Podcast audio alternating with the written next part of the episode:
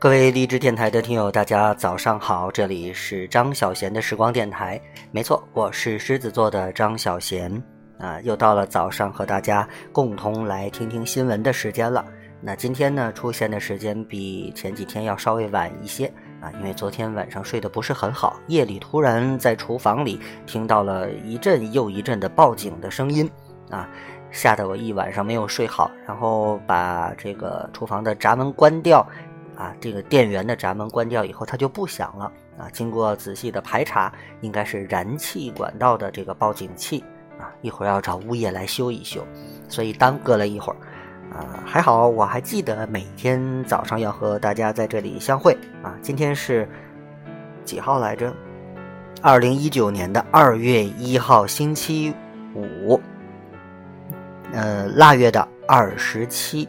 啊，离着这个过年越来越近了。那按照往常的惯例一样呢，我们先从天气开始。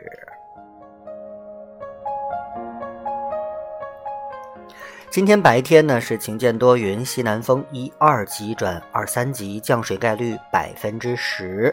夜间是晴转阴，西南风二三级，降水概率百分之四十。最高气温是八摄氏度，最低气温是零下二摄氏度，气温还算不错啊，但是啊还是有一点点的风，早晚呢应该还会很凉。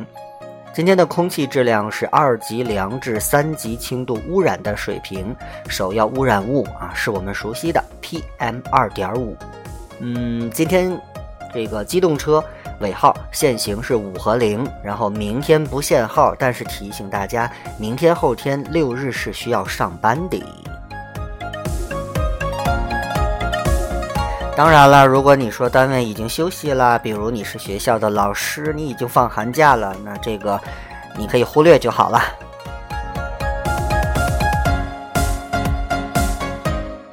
来看一条最新的消息，昨天美国科学促进会宣布。中国科学技术大学潘建伟教授领衔的墨子号量子科学实验卫星科研团队被授予了2018年度的克利夫兰奖，这是美国科学促进会设立克利夫兰奖九十多年以来，中国科学家在本土完成的科研成果首次获得这一重要的荣誉。啊，此处是不是应该有掌声呢？掌声送给墨子号。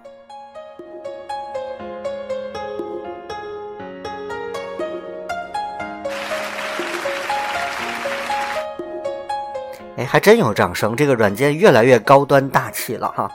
好，嗯，我们来看时政要闻。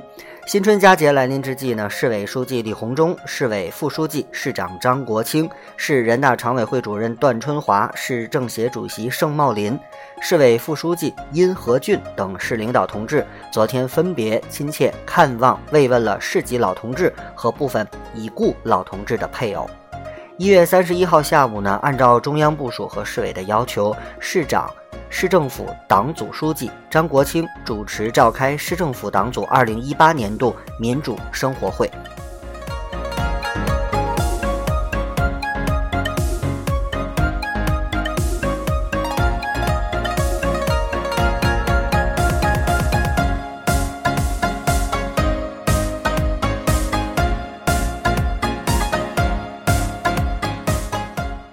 好，接下来是一组城市要闻。从一月三十号举行的京津冀大气污染防治联防联控会上获悉，啊，今年春节期间京城空气质量情况相对较好，预计不会出现重污染天气。在新春佳节即将来临之际呢，为了充分体现党和国家对时代楷模等先进模范的关怀和爱护，树立。德者有德，好人好报的价值导向。中宣部开展了慰问时代楷模的活动。受中宣部的委托，一月三十一号，市委宣传部、市文明办、市国资委党委、滨海新区和国网天津市电力公司有关负责人共同慰问了时代楷模张黎明啊，并致以新春的问候和祝福。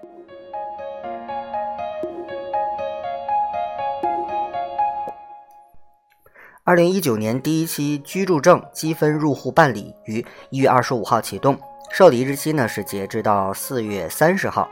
市人社局昨天发布提醒，各申请单位现在可以开始在天津市居住证积分专栏注册，填写申请人的信息，进行在线申报。最近呢，呃，我市重点的工程奇虎三六零天津创业平台项目首栋研发楼实现了封顶，整套工程的计划是在今年年底竣工。这个项目建成以后呢，将成为构建和完善高新区信息安全产业和聚集创新人才提供新的助力。最近两年呢，因为环保的原因哈，大家已经春节不再放炮了。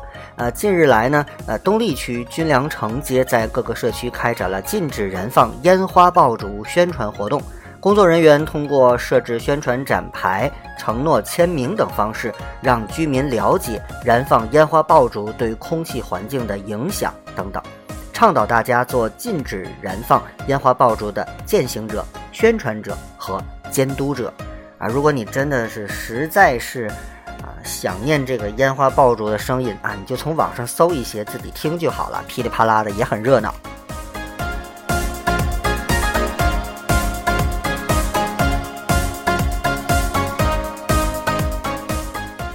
日前呢，虹桥区和苑街道开展了安全迎新春的活动，为社区独居、空巢和九十岁以上的老人安装煤气或综合报警器，采用互联网加志愿服务的模式，将老人家中的监控系统和终端数据平台进行连接，并派出志愿服务人员上门提供服务，保障老人的安全。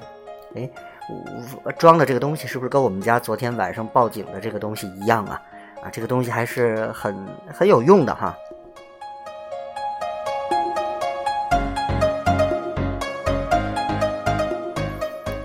这里你听到的是张小贤的时光电台，我是狮子座的张小贤。新闻早班车早上跟大家来聊聊新闻。下面我们要看到的，我找找啊，我们来看交通方面吧。昨天呢，深圳。啊，这个啊不是深圳，深蓝科技有限公司与中心天津生态城绿色交通有限公司正式签约达成合作，三辆熊猫智能公交将在近期交付生态城上线运营。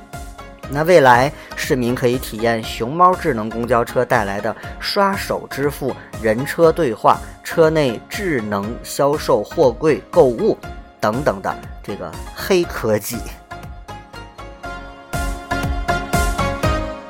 那是不是这个车就没有这个司机呢？如果有的话，建议司机穿上一身熊猫的打扮啊，憨态可掬呀。呃，从天津公交易通科技公司了解到，截止到二零一九年一月三十一号，天津乘客乘坐公交车通过手机移动支付的人次已经破亿人次，啊，亿人一亿人啊。另外呢，昨天开始，天津轨道交通运营集团在南站、西站、营口道站、和平路站，还有滨海国际机场站增增设了这个互联网购票机，啊，还是我觉得下个 APP 比较方便哈。嗯，日前呢，从北京站始发经停天津西站，途经南京、嘉兴，中到杭州的。D 七幺幺次动车组列车由时速一百六十公里、动力集中型复兴号动车组绿巨人开始承担运行了啊，应该车身是绿色吧？这条线路呢是西发朝至，每天二十二点三十九分从天津西站发车，次日的十点五十六分到达杭州，全程运行十二小时十七分钟。它应该比高铁的票价会稍微便宜一些啊。另外，你晚上坐的话，直接睡一觉，睡醒了就到达目的地了。我想西发招致啊也是非常嗯方便，能够满足一些人群。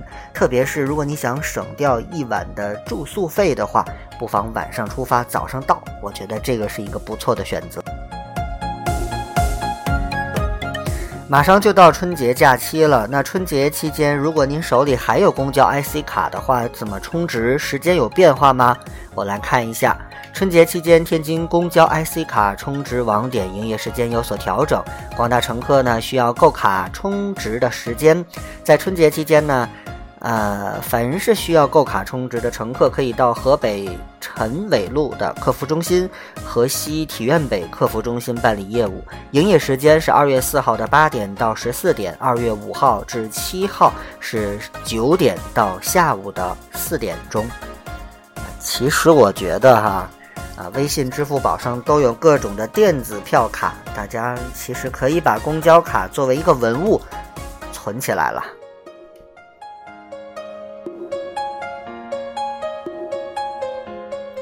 接下来我们看经济新闻，还是围绕着春节。随着春节的临近，天津各大饭馆年夜饭的预订是非常的火爆。根据市商务局的统计，截至目前，天津四千多家规模以上餐饮。啊，这个企业呢，除夕当天的年夜饭的预订率超过百分之九十六，也就是说快满了，预定的桌数达到了十三万桌。除了在这个饭店吃年夜饭呢，年夜饭的外卖、年夜饭的礼盒，还有厨师上门烹制年夜饭等新的模式，在今年销售量也比往年有了大幅提升。真的是从早上除夕的早上就开始准备晚上的饭，准备了一天，最后吃上俩小时，啊，我觉得还不如点个年夜饭的外卖，或者是礼盒，或者干脆啊，我们请个厨师来给做饭，也是一个不错的选择。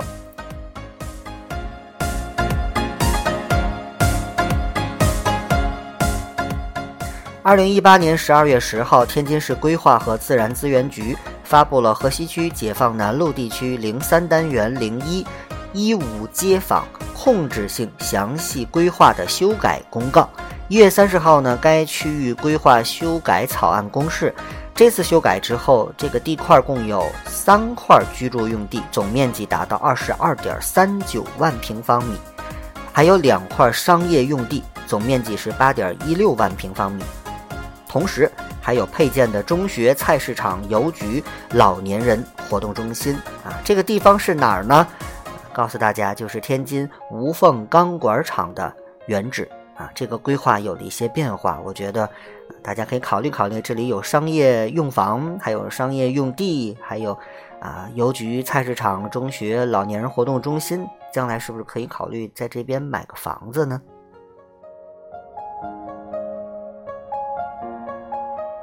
在刚才的新闻里面，我们聊过这个东丽区，说，啊，对宣传这个春节期间不放烟花爆竹。那结果呢？一月二十八号，金南警方接到举报，在金南区北闸口镇的正营村一处平房里存有大量的烟花爆竹。民警迅速赶到了举报地点，发现现场是一家家具生产企业，但是呢，在企业旁边的平房内堆了整整十七箱的烟花爆竹，这多危险啊！民警对于这些烟花爆竹进行了扣押，并依据《治安管理处罚法》第三十条的规定，对当事人孙某处以行政拘留五天。啊，这个，我觉得哈，大家你要积极响应这号召，咱们不放烟花爆竹，这个那咱也不要去这囤积啊，或者你想偷偷的卖一些，我觉得这个都是不允许的啊。我们一定要做遵纪守法的好公民。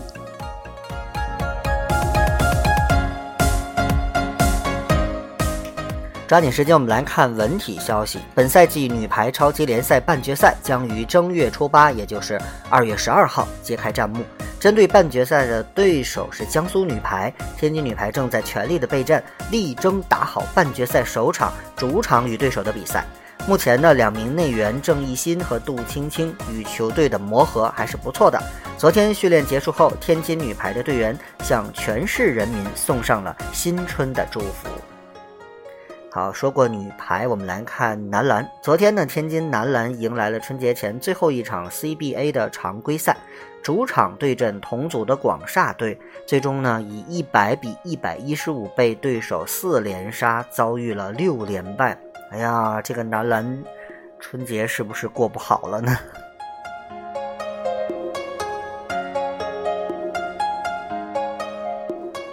文艺方面，从天津卫视获悉呢，大年初一到初六，天津卫视有多档节目呈现了特别的策划，相声、美食、情感访谈等众多主题节目，为观众朋友呈上年味儿十足的新春盛宴。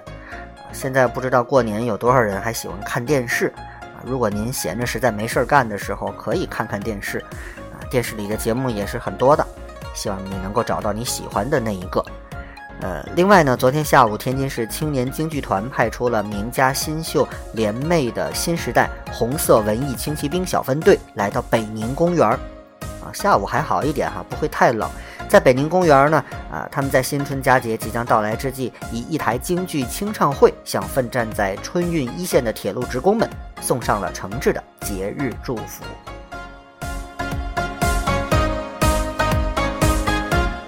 最后一条给大家推荐一下，就是古镇杨柳青。春节临近了，西青区节日景观灯的布光工作已经都基本结束了。昨天晚上，千年古镇杨柳青各类灯饰全面点亮，绚丽多彩的灯光将多个景区装点得格外漂亮，营造出喜庆红火的节日气氛。啊，建议大家可以晚上去杨柳青看看灯。啊，但是提醒大家的就是呢，咱不要开车了哈。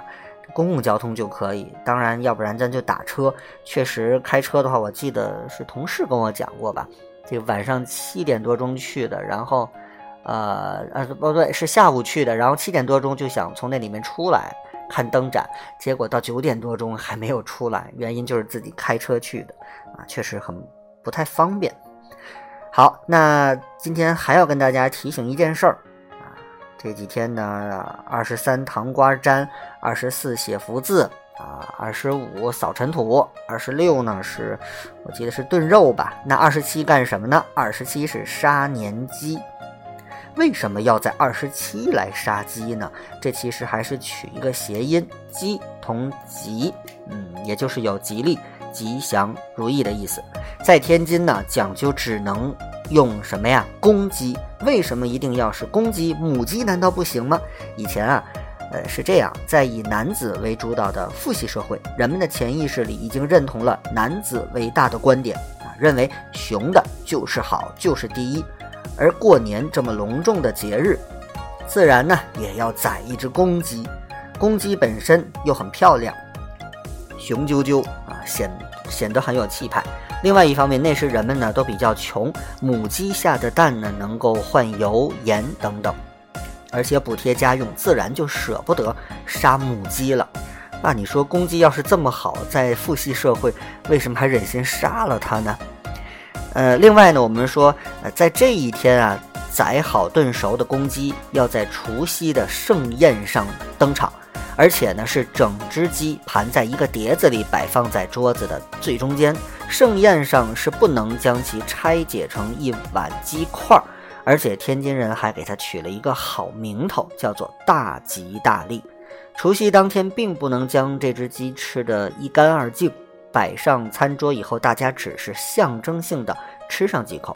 然后呢，就等着晚饭结束，把这个菜和其他剩下的饭菜一起撤下来。但是公鸡还要单独保留着，以后每到吃饭时，这只公鸡都要被端上来。人们吃的时候，同样要遵循只吃一点点的规矩，一直到鸡肉有些发酸了，大家才赶紧将鸡肉吃干净。